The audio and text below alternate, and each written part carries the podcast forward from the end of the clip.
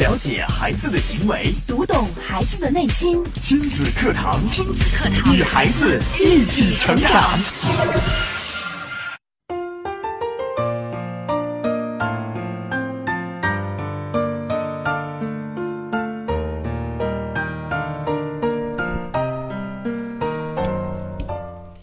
听亲子课堂，做智慧父母。欢迎收听以心理学为基础的专业亲子教育节目《亲子课堂》，我是主持人袁明阳，我是主持人潇潇。亲子堂今日关注父亲在家庭教育中的作用和陪伴技巧，主讲嘉宾家庭情感及亲子教育专家张桂武老师，欢迎关注收听。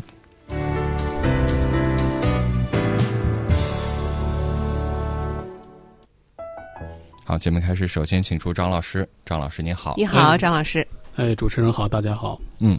国人常说父爱如山，对于孩子来说，父亲就是模仿的榜样，安全的来源，有世界上最大的力气，还知道十万个为什么所有的答案。爸爸仿佛就是那个披着大红披风、无所不能的超人。然而，在现实生活中，开家长会的大部分却是妈妈，接送儿孩子上幼儿园的也是妈妈，给孩子读睡前故事的还是妈妈，甚至连《爸爸去哪儿》的收视调查也显示啊，女性观众超过了三分之二。爸爸们都去哪儿了？也许就在此刻呀，成千上万的孩子正在期盼着自己的超人归来。嗯。在今天的节目当中呢，我们就呃邀请张桂武老师为我们带来今天的话题，呃，有关父爱的。那么在听节目的过程当中，两种互动方式也欢迎大家能够参与进来。您可以在新浪微博关注“迪兰路言亲子课堂”，在我们今天的节目帖下来跟评论；也可以在微信当中关注微信公众号“亲子百科”，在微信当中和我们进行互动。嗯，我们来请张老师跟我们来分享今天的话题。呃，我我首先想给大家就是分享两个比较新的这个数据。嗯。呃，第一个数据是今年一月份，二零一六年一月份，全国妇联这个儿童工作部，它发布了第二次全国家庭教育现状调查。哦，它这个结果里边有一条就显示，在这个子女教育方面，近一半家庭的父亲缺位。第二个数据是山东省，咱们邻省三月份，今年三月份，山东省妇联发布的是山东省早期家庭教育现状的一个调查报告。嗯，它这个报告就显示的比较详细，说是在这个山东省啊，百分之四十四点四的家长完全同意一个一个现状是什么呢？就是为了让父亲忙自己的事情，母亲还有祖辈可以包办孩子的全部生活照料。呃，它这个显示里边最主要的显示的有一个。是只有不到一成的父亲参与了婴幼儿的家庭教育，这个这个数据，其实给我们这个已经是显示的比较详细的一个现状了。只有一成不到的父亲参与这个家庭教育，就是一百个家庭里边只有一个家庭是父亲参与孩子的照料的工作的。对对，这是咱们邻省的。天哪，这个这个数据还是挺触目惊心的。对对对。这个我我我想给大家分享一个我自己的这个案例吧。嗯，好。呃，就是有一位就是年轻的妈妈，也就是三十三十左右岁，呃，她的孩子就是一岁多不到两岁，然后那个孩子在这个半岁之前呢，是就由家里面这个老人来帮着带一下，但是半岁之后，可能这个老人因为身体原因，他就回老家休养，然后呢，现在这个孩子就由这位母亲一个人带。然后她的老公呢是在一家企业里边做这个管理工作的，收入还是不错。但是这个大家也都知道，三十多岁的男人是这个，正是这个事业的上升期，平常的这个应酬啊、加班都很多。呃，这个妻子呢也知道自己老公是非常辛苦的，所以平常这个关于孩子的这个事情都是自己一个人承担了。她希望老公能够就是在家里面，呃，在家待的时候能多休息一下。但是后来呢，时间长了，她发现一个问题。就是这个老她老公，就是不工作不加班的时候，在家里边放假的时候呢，她也不是说帮着，就是说照顾一下孩子，而是自己在家看个电视啊，上个网，或者说约个球友去打个球。呃，她根本就不就不管孩子的事情。就算是有时候孩子在旁边，就是都哭了闹了，呃，这这这这，她老公还在打那个什么打打英雄联盟哈，那个网游，他也不管。嗯。然后这个这个这个妻子就就和她老公沟通了，她说。呃，跟她老公说，这个孩子啊，他不是我一个人的，这需要咱们两个人一起来照顾。你有空的时候能不能帮帮我？然后这个可能主持人想不到她老公当时是怎么跟她说的，嗯呃，以一种非常非常深情的方式，然后搂着他老婆的肩膀，然后看着他老婆的眼睛，嗯就说了：“这个老婆啊，我完全相信你带孩子的能力，这个孩子交给你啊，我放心。”然后他他老婆当时就非常感动啊，觉得这样老公太信任我了。但是，一扭脸，他发现，哎，好像这个事儿不对吧？好像是我想让他给我帮帮忙，他为什么又这样说呀？嗯，又把这个皮球给我打回来了。对对对，然后后来这个造成什么后果呢？就是他后来找我咨询的时候，就已经是因为这个事情，因为没有家里老人帮着带，没有保姆帮着带，然后老公又忙事儿不帮他，所有事情都是他一个人，就就是反反复复，反反复复，时间长了以后，他这个就非常郁闷心情。嗯呃，然后这个他就是自己本身这个第一次带孩子又没有什么太多的经验，就已经根据这个他的这个状况还有这个时长来判断，就有一点儿这个严重心理问题，甚至往这个轻微的抑郁症方向去发展了。哎呀，啊、这个当时是最后是通过了初级咨询啊，他个人来咨询，后来我要求他双方分别来咨询，最后共同来咨询，又是通过认知疗法很长的一系列疗程，才把这个事情给解决掉，最终。嗯呃，所以我想说的就是说，这个现在啊，这个好多这个咱们中国传统上所谓的传统上这个父亲，他们就觉得我呀作为一个男人啊，就是事业最重要，我赚钱养家，这个就可以了。这个管孩子啊，基本上就是女人的事儿，这大老爷们儿不应该管这个事儿。甚至这个互联网上还有一些这样的段子呀，说这个女女生啊，就是这个女人说啊，这个说老公啊，就是我负责这个呃，你负责赚钱养家，我负责貌美如花。这这这这其实呃，殊不知啊，这这可能给了很多男人借口啊。男人好像在我们认为天经地义的，就是在外边打拼，家里的事情是女人的事儿，对，男人不应该参与。男主外嘛，对，但是这个东西怎么说呢？说这这真的是我们中国的传统啊？嗯，其实我们都知道，咱们中国传统的一本启蒙教育的经典叫《三字经》，三字经，就就头几句就说到了“养不教，父之过嗯，怎么没说是母母之过”。呢？对对对，然后在这个咱们这个《说文解字》里边，它有一句话叫做“父惧也，家长率教者，从手举杖”。他的意思就是说什么呢？就是说嗯父亲在一个家庭当中啊，他是垂范训导，他不但是一个家庭的这个经济的供给者和安全的保护者，同时更是一个家庭的精神的引导者。哎，所以这个什么从什么时候开始，就是说这个父亲只管赚钱，不用管孩子，不用管教育，这成了咱们中国的传统，这个无从考证，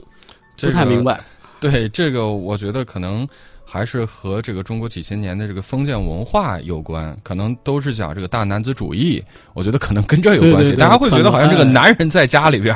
去做家务啊，去照顾孩子，看起来不像那回事别别扭扭的，对对家里面的事儿还是女人要多担待一是些。对，但是嗯张老师刚刚去引经据典啊，从更加传统的，就是更加古老的中国文化的渊源开始去讲，我们发现其实这并不是我们中国的传统。对，这个你像这种现象比较普遍啊，就是说父亲关于这个孩子教育的这个在家庭教育当中这个缺失这个问题。你像我，我最近就刚碰见一个这个事儿，嗯就前两天的事儿，因为像我今年八月份要带一个这个学校夏令营去加拿大，然后在这个咨询的过程当中，有家长，然后就是来咨询的时候就就就说起这个事儿，我就问一个父亲，我说你为什么要给孩子报这个夏令营呢？他说：“这个其实啊，这个孩子啊，一放假放暑假在家，我和他妈都上班，特别是我特别忙，哦把他一个人扔家里边啊，我不第一不放心安全，嗯第二我怕他玩野了。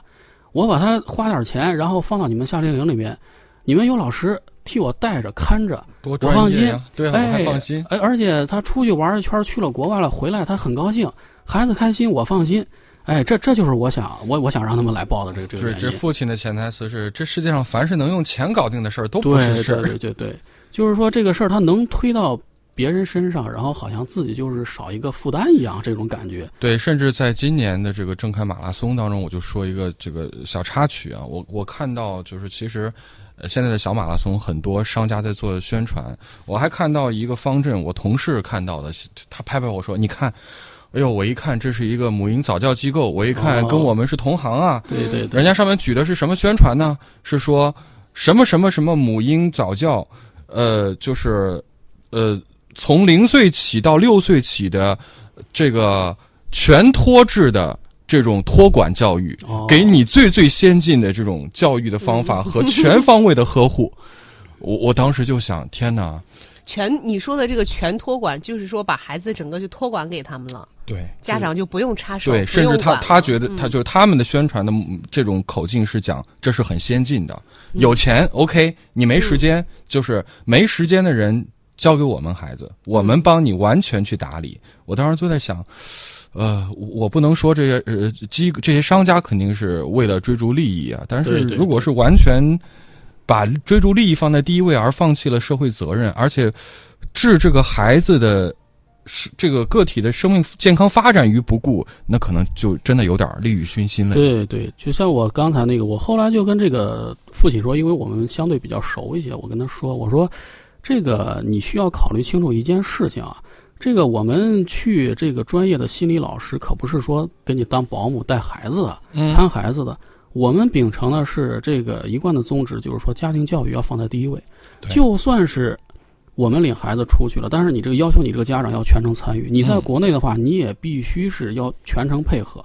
这个教育这个事儿啊，不是说你花钱堆砌出来的。对，嗯哎，这个呃，我可能有一个更极端一点的这个数据啊，嗯就是说，如果这个爸爸在缺席孩子的成长过程中啊，他产生的问题就会就是非常多，嗯，多到什么程度呢？就是现在有一个统计，就是说百分之六十三的自杀青少年家庭生活中是没有爸爸的陪伴的哇，啊，有百分之五存在较严重倾向问题的孩子成长过程中爸爸缺席，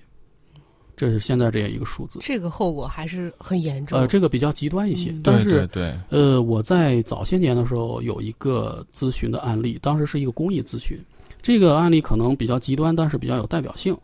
就是当时有一个孩子，小学五年级，他的父母是离异的，嗯，而且他的父亲是一个服刑人员。哦，呃，对，然后他在生活当中呢，就是有三次左右是差点出意外，就是造成这种失去生命的状况。嗯后来当时找了一个公益组织，然后公益组织又找我去给他做这个咨询。后来我给他做的咨询过程中，我我才发现，就是说，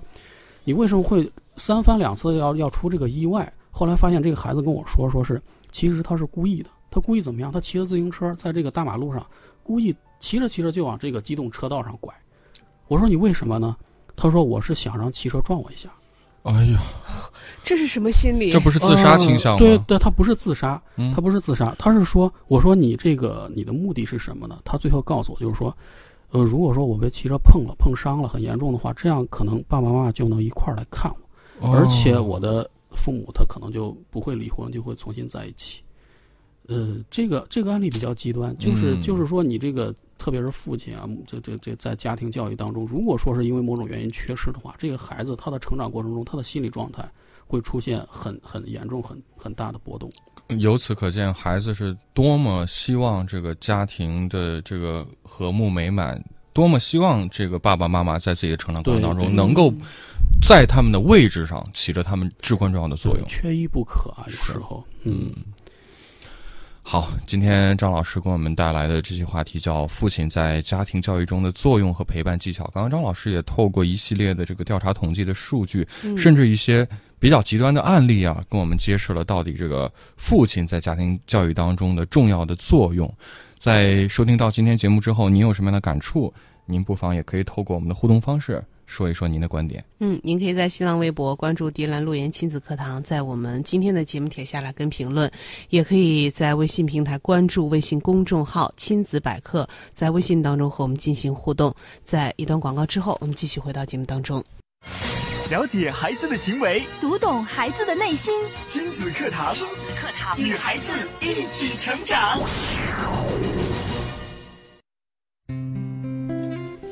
好，欢迎继续回到正在播出的亲子课堂。今天的节目当中呢，潇潇和绵阳为大家邀请到家庭情感及亲子教育专家张桂武老师带来这期话题，叫“父亲在家庭教育中的作用和陪伴技巧”。那接下来的时间，我们接着请张老师跟我们来分享。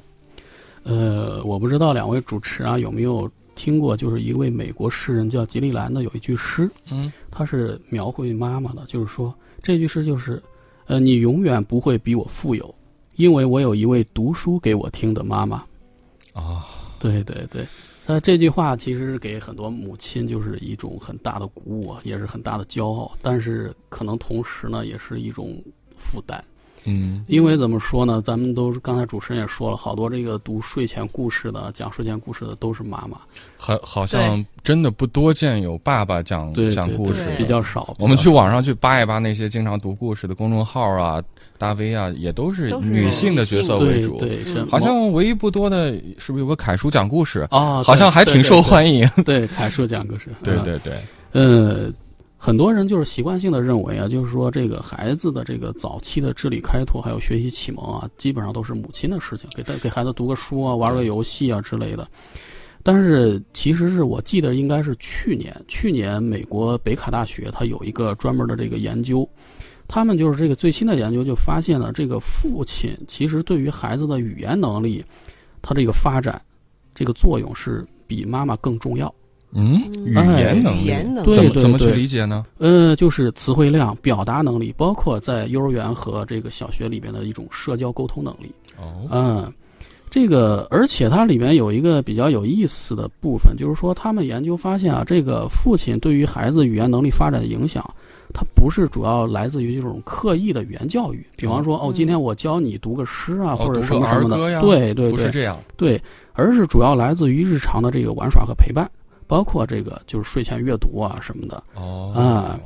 这个说，如果说他们的研究就表明，这个父亲如果说是这个平常有意识的用这个语言来交流、来引导孩子的话，他可能在一年之后的这个孩子，他会比同龄人拥有更超前的语言能力嗯。和更好的这个沟通和表达能力。嗯。呃，这个这个是一个比较新的研究，以以前是没有人来研究这个问题。对对对，嗯，嗯，怎么说呢？这个，而且是我我个人观察有有一个有一个现象，不知道主持人有没有注意到？嗯，就是说在读同样一本书的时候啊，这个可能父亲和母亲的这个方式会有区别。是应该是不太一样的。包括语气呀，对对嗯，一般来说呢，这个母亲可能会比较温柔，而且中规中矩。她会嗯按照这个书上的这个说法来表达这个嗯书的内容。比较忠实于原著。对对对对对对，哎，主持人总结的太棒了。呃，这个，但是一般当爸爸的去读的话，可能开始是和妈妈一样，但是读着读着就会拐弯儿，然后就了。哎就会就会发挥，嗯，然后就会夸张，会更加的把这个词汇变得更加幽默，和孩子最后就是讲歪了。甚至讲着讲着都玩起来了，对对对对对，这个其实啊，这这种所谓的这种胡闹啊，也是父亲和母亲他这个这个这个表达上的一种不同。就是男人的优秀品质之一就是幽默，是吗？对对对对跟跟母亲不太一样。对对思维方式也不一样。这个给孩子的带来的这种感受和体验也是不同的。是，我觉啊得一个孩子应该会更喜欢爸爸这种讲故事的方式。甚至就是我们可以看到很多家庭里边，虽然父亲陪伴孩子不多，对但是孩子好像特别爱跟父亲在一起。对对爸爸赢在的不是这个不是时间量上，对而是质量上对，这也是我们栏目一直强调的一个事儿。啊、对对对，其实这个是什么意思呢？我说这个是什么意思？就是说，这个父亲和母亲他在和孩子这种玩耍或者读书或者沟通的时候，母亲可能会比较注重于自己的情绪，注重于自己的技巧，嗯，但是父亲呢，可能他有时候玩嗨了之后，更多的是一种热情和投入。嗯，这种热情和投入对于孩子的感染是更多，而且孩子，咱们刚才主持人也说了，更注重这种高质量的陪伴。对，只有父亲就是说投入了，孩子才能感受到。嗯，真的是这样。是这个，其实就是说，你父亲在陪伴孩子的时候应该怎么做？首啊先一点就是你的心态，你要热情，你要投入，否则的话，你你拿个手机在那儿陪孩子，你说陪一个小时，其实孩子在旁边就什么也没有感觉到。孩子其实很聪明的呀，你手机不离手，一会儿看一下你的手机，处理一下你的公式，其实孩子完全知道你在做什么，完全知道你的心不在焉。对对对，呃，其实我想说一下，就是说好多这个父亲啊，他也不是说就是说不想陪孩子。嗯，第一就是咱们现在这个社会现状造成了，因为这个男人要养家糊口，确实，第一是时间上工作压力的问题，挺大对对。第二就是说，好多这个当爸爸的他不知道陪着一个，有时候两三岁，有时候大一点的怎么跟他玩对，对十岁八岁，他他不知道要做什么，对，他不知道应该怎么做。嗯这个其实啊，我我我想说一下，首先啊，这个我觉得这个做父亲呢，首先要多关注一下这个育儿知识，然后还有一些生活上的常识，哦包括多听一听咱们的亲子课堂栏目，也是一个很好的方式。就是爸爸首先得呃 先学习，对，要有理论的支撑，嗯否则的话，那个孩子为什么这样，你都不了解孩子的这个敏感期。可能孩子到这个敏感期了，他到到这个完美的敏感期了，这孩子就追求我这个饼干儿必须要整个一个圆的饼干儿我才吃，你给他嗯掰两半儿他都不吃。东西乱放了不行，必须要摆好，秩序敏感期。对，秩序敏感期，这是父亲会觉得这是孩子熊孩子这么小就不听话了。对呀，他他掰两半儿，他也是一整块儿啊，他为什么不吃呢？这是干嘛呀？这是，你必须要要有一定的这个知识储备，是你才能和孩子很好的交流。哎，第二个呢，我觉得呀，当爸爸的有时候要寻求一种比较主动的去和孩子交流，主动的交对，流，不能说你嗯当妈妈的在旁边说，哎，今天歇了啊，你你今天带孩子，甚至说这这一快到周末了，就说哎，明天你是不是没事啊？记住啊，这个周这周的任务该完成了。对对对，有有时候你有这个时间，要有一定的主动性。对对，因为什么呢？因为咱们当前社会里面，从幼儿园开始，这个幼儿园老师几乎都是女性，小学里边老师大部分也是女性，对这个 中学也是，直到大学了，可能这个男性的老教授多一些。但是那个时候孩子已经至少是青春期后期，甚至已经成年了。这个就已经很难再有什么太多影响了。对对对，其实是有一些男阿姨的，但是好像据说呃出现了一段时间之很后，少很少，是现在反倒又很多男性其实还是抗拒，不愿意去从事幼教的这个工作这个其实这个男老师的这个压力，社会压力也很大。但是好像还真的挺吃香的。是的，是的，是的。嗯，现在幼师就是这种师范学院也会出现，呃，如果是有一个男男士学的是幼教，你看吧，他完全不用发愁我找工作的问题。问题。但是可能像刚刚张老师讲的，整个社会对他的无形的压力，反倒会把可能让他找好找工作的这一点的好处也给磨灭掉了。嗯迫于巨大的这个整个社会环境的影响，很多人还是不愿意从事这样的工作的。嗯对对对，你说为什么要父亲要主动多和孩子交流？因为对于这个家里的男孩子来说，这个父亲可能就是一个表率和榜样，嗯，他会模仿这个一个成年男性的这种男子气概和阳刚之气。哦你生活中的这些教导者，你像那幼儿园老师、小学老师，大部分都是女性的时候，你从何去模仿，从何去感受？所以也可以去解释为什么现在很多的男孩子，特别是小孩子，他慢慢成长之后很缺乏阳刚之气，就是因为他从小生活中就没有这样的一个模板去让他去模仿，对对对，他不知道该如何去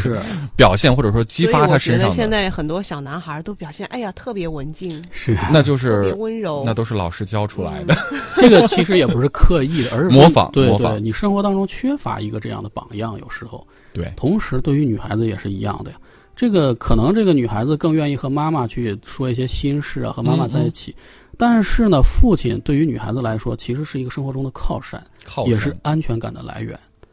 哎，我我不知道大家知道不知道，有有时候那个在小婴儿的时期啊，就是那个孩子他哭闹睡不着的时候，有时候妈妈哄哄哄半天可能不行，这个时候爸爸把他就是抱过来，然后让他这个孩子的耳朵靠在自己的这个心脏这一侧，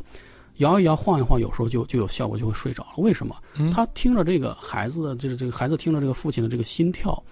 扑通扑通有力的这种心跳，会提供一种安全感。哦，对对对，哎，所以说就是说，对于女孩子来说，父亲是一个安全感的来源。嗯，如果说你的这个生活中的这个父亲的这个缺位的话，可能会造成什么呢？在他进入青春期之后呢，因为缺乏这个父爱，导致的就是说什么，他过早的憧憬这种对于异性的这种爱，包括这个有一些早恋的问题，可能嗯根源上都会在这个上边。童年时的缺失可能要在青春期提早的去补偿回来对，对加倍的想要补偿。对，嗯呃，同时呢，最后我我想提醒一下，这个做爸爸的要多体谅一下这个妈妈的这个辛苦啊，嗯，呃，要多与妈妈沟通，两个人要统一教育理念，齐心协力的去做这个教育的事情。对，这个事儿其实也挺重要的。是是是，你否则的话，两个人你教育理念不统一，然后当爸爸的说今天心情好了，哎，今天这个孩儿的事儿我管了，嗯，哎，妈妈去歇吧。然后等他管孩子的时候，而平常孩子都和妈妈在一起，然后这个，呃，管的都都挺有条理的，挺有方法的。然后爸爸一来，平常接触的少，他就觉得，哎呀，这个终于逮到一个机会了，赶紧啊，和这个当妈的争夺一下这个孩子关于这个爱的分享，还有这个孩子的心吧。孩子说什么我都同意，对，有什么要求我都满足。原则了，对对对，可能妈妈她她说这个天这么凉，不能吃冰激凌。当爸爸的说，没事儿哎呀吃吧，满背着你。妈。对你看爸爸好不好吃，咱俩偷偷出去吃。对，呃，这个其实我就干过这种这种事儿，犯过这种错误。但这这是一个很好、很简便的方法，一下就能拉近这个亲子的关系。对对对，但是其实对于一个长期教育来说，这个可能会有一些问题了。就对，哎，这个另外一点呢，就是还是我上次做节目时候也强调了，关于家庭当中这个爱的顺序啊，一定要把这个夫妻顺序摆在第一位。嗯，你必须是两个人这个夫妻关系和谐了，才能更好的去教育孩子。这个《中庸》当中有一句话，叫做“君子之道，造端乎夫妇”，意思就是说啊，你想成为一个君子的话，首先夫妻关系要和谐，夫妻关系都不和谐的话，你就不要讨论什么君子不君子了。嗯，哎，所以就是说，你如果说从心里边要重视这个妻子的这个辛苦，让妻子开心，给妻子创造一个轻松的、开心的环境，老婆开心了，家庭环境才能好，家庭环境好了，孩子啊，自然而然呢，有一些问题就没有了，就健康了。嗯，哎，嗯这是一个从理念上来说，这个从具体方法上啊，可能做父亲的有时候他他不知道，还是不知道具体应该怎么做。到底该怎么做呢？对对，具体怎么做呢？我其实啊，个人来说，我我一般都会给这个当爸爸的提第一次咨询的时候，我会给当爸爸的布置一道家庭作业，嗯，就是说要求你在下一次做咨询之前这一个礼拜，你每一天至少要抽出十五分钟。十五分钟的时间，高质量的陪伴孩子，不多，就十五分钟。这个看起来还还是有可操作性的。对对对，就是说你十五分钟之内每天回家，不要玩手机，不要看电视，工作都放一边不，要玩游戏，嗯也不要想着明天干什么，就十五分钟，好好的跟孩子一块儿胡闹一下。嗯，嗯，这其实我觉得十五分钟，大部分人还都是拿得出来的。对，哎，这个呃，为什么说要求就是布置这个作业呢？嗯咱们我因为我以前做这个情感咨询比较多，大家都可能都都有一句话都知道，就是那个陪伴是最长情的告白啊。对，呃，它适用于感情，也适用于亲子关系。哦，对，其实这一句话，好多人就接了一句说：“等待是最矫情的自嗨。”啊，对，哎呀，就是说你你你你在情感里面，就是说你等等等等到最后，你等了十年八年，哦，我喜欢那个对象可能都已经来听亲子课堂了，你还在那儿等。你感动的是谁呀、嗯你感动是你自己，你没有感动对方，和和对方没有任何关系。是啊，你放在亲子关系里面也是一样啊！我等等，我我马上来，我办完这件事儿就来陪你玩。嗯等爸爸忙过这一段等，等等等，我就是把钱都赚够了，我再来补偿你孩子，呃，然后。然后孩子过了青春期了，对发猛然发现这孩子已经和自己一边儿高，他不需要你陪伴了。对孩子不愿意再跟你说话，他不愿意往你身边去凑了。对嗯对对，呃，这个在在这个陪伴的过程中啊，我觉得啊，呃，应该多做一些适合这个男性去做的游戏。嗯，游戏可能是一个最好的陪伴方式。能不能具体的指导一下呃哪些游戏是比较适合父亲跟孩子一起做的？呃，比方说啊，和男孩子的时候，父亲啊最大的优势就是运动型游戏，嗯，比方说球类运动，哦，跑跑跳跳，一起去冒个险。冒个小险，嗯，妈妈平常不让做的事儿，哎，那条那条沟太宽了，不让跑，不不让跑，免得绊倒了，呃，或者哪儿哪儿太高了，不要上去跳下来。哎，其实如果说是在父亲的陪伴下，有一定安全保障下，其实可以去做一下。这些哎是母亲无论如何也做不到的事情，对对对但是父亲就有优势可以做得到。呃，还有一个可以做的就是男性比较有有优势的，就是动手类的游戏。动手类的，嗯、比方说啊，就是说，呃，像那种积木，哦，堆积木呃、小小朋友的话，可能是那种大块的积木。呃，大一些的孩子像乐高，拼装玩具，对对对，发挥你的想象力和孩子一起。嗯，这个可能妈妈的这相对来说不像爸爸有有有那么大的自由度啊，有时候呃随随便便乱拼一个东西，孩子都很高兴。对 这个这个男性的动手能力还是相对要对对对强一些。对对，呃，对于女性来说呢，可能这个呃就是呃对女孩子来说吧，对女孩子来说，爸爸可以多花一些时间在这个文艺活动上。文艺比方活动，，说哎，比方说你平常下班很累了，可能没有时间就是做一些很复杂的活动，但是陪孩子一起听一个音乐啊，嗯，哎，包括给他读一本书啊，然后大家一起讨论一下这个故事啊，哎这都是很好的活动。哎，但是呢，就是我想提醒大家啊，在这个进行游戏的过程当中呢，一定要注意一点。嗯，注意哪一点呢？就是要尽可能多的和孩子有身体接触。尽可能多的要和对孩子有身体接触，怎么去理解呢呢？呃，比方说孩子表现好的时候，给他一个拥抱，哎，嗯，然后大家高兴了之后呢，可以一起击个掌，嗯，有时候可以温柔的摸一摸孩子的头啊嗯什么的，它是一种拉近亲子关系的一种一种一种接触，哦。一种很好的方式和方法，让孩子能够真真切切的能够体会到就是千言万语不如一个拥抱。行为行为。对，对，嗯看人看一个人不是看他听他的语言，听他说什么，而是看他做什么。嗯，有时候这个很重要。是，嗯，你包括如果说这个游戏内容你有时候可能想不到的时候，你可以和孩子共同商商量让孩子发挥他自己的这个能动性，说你咱们今天玩什么，嗯，你来出一个主意，嗯，大家一起，这其实也是一个很好的方式对，啊。呃，还有一个就是咱们以前提到过的，就是说分享，分享什么呢？不是说分享一个吃的，分享一个什么，而是分享这个自己的经历。嗯，呃，这是拉近这个亲子关系，特别是比方说父子关系的一个很好的方式啊。告诉孩子，爸爸，我当年像你那么大的时候，对就遇到过什么什么事情，是，这个时候就一下子把这个父子的关系给拉近了。对你包括有一些你你工作上、生活上的一些一些小事情，就是不影响其他，你也可以很不要觉得孩子听不懂。对对对，嗯就是哎分享，对，你的这个你包括呢，同时呢，你可以让孩子跟你共同分享他的一些小成就。一些小经历，嗯比方说今天在幼儿园，哎呀，我我我自己，然后可能用积木拼了一个什么小车，然后孩子那其他同学都特别喜欢什么什么的，嗯让他把自己的这种这种这种情绪表达出来。嗯，嗯，这个分享之后呢，你会发现啊，这个亲子之间、父子之间、母子之间这种关系啊，就更近了。是哎，嗯这也是一个方法，学会分享。嗯，好。呃，其实，在这个有一些咱们刚才说到了啊，这个在这个很多爸爸觉得就是说我的工作很忙很忙，没有时间，甚至就是有时候要出差，嗯要去外地，我在这个情况下，我怎么来呃和和孩子来来来进行这种这种活动、这种游戏呢？嗯其实现在这个科学技术都很发达了，我们有手机、有网络，然后有电脑。这里边就是我我我介绍一个小的方法，可能会有一些作用。嗯你比方说，这个在异地工作的爸爸，他如果说没有那么多时间陪在孩子身边的时候，呃，你可以就是说通过这种视频，通过视频，然后呢，呃但是可可能有些爸爸就觉得，哎呦，通过视频见了孩子之后就说啊，今天干嘛了？呃，晚上吃的啥？呃，问过三句话之后嗯就不知道干嘛了。嗯呃，这里边我就我就觉得呀，你你可以通过视频也可以玩一些小游戏。嗯嗯，比方说啊，就是说，孩子，你看我现在我现在这个表情，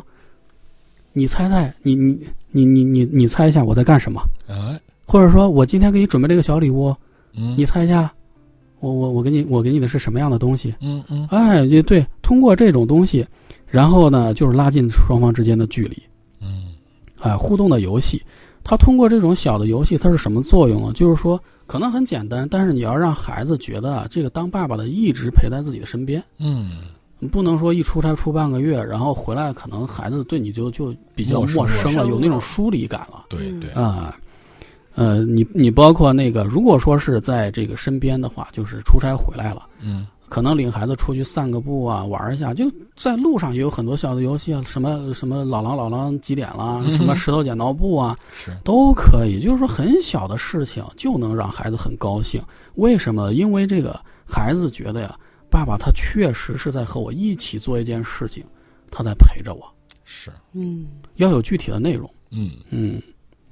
好，谢谢张老师跟我们做的这期分享，父亲在家庭教育中的作用以及陪伴的技巧，相信很多当父亲的听到今天节目之后，肯定会相当的受用。时间关系，今天节目就请张老师为我们分享到这儿了。明天同一时间，请他和您不见不散。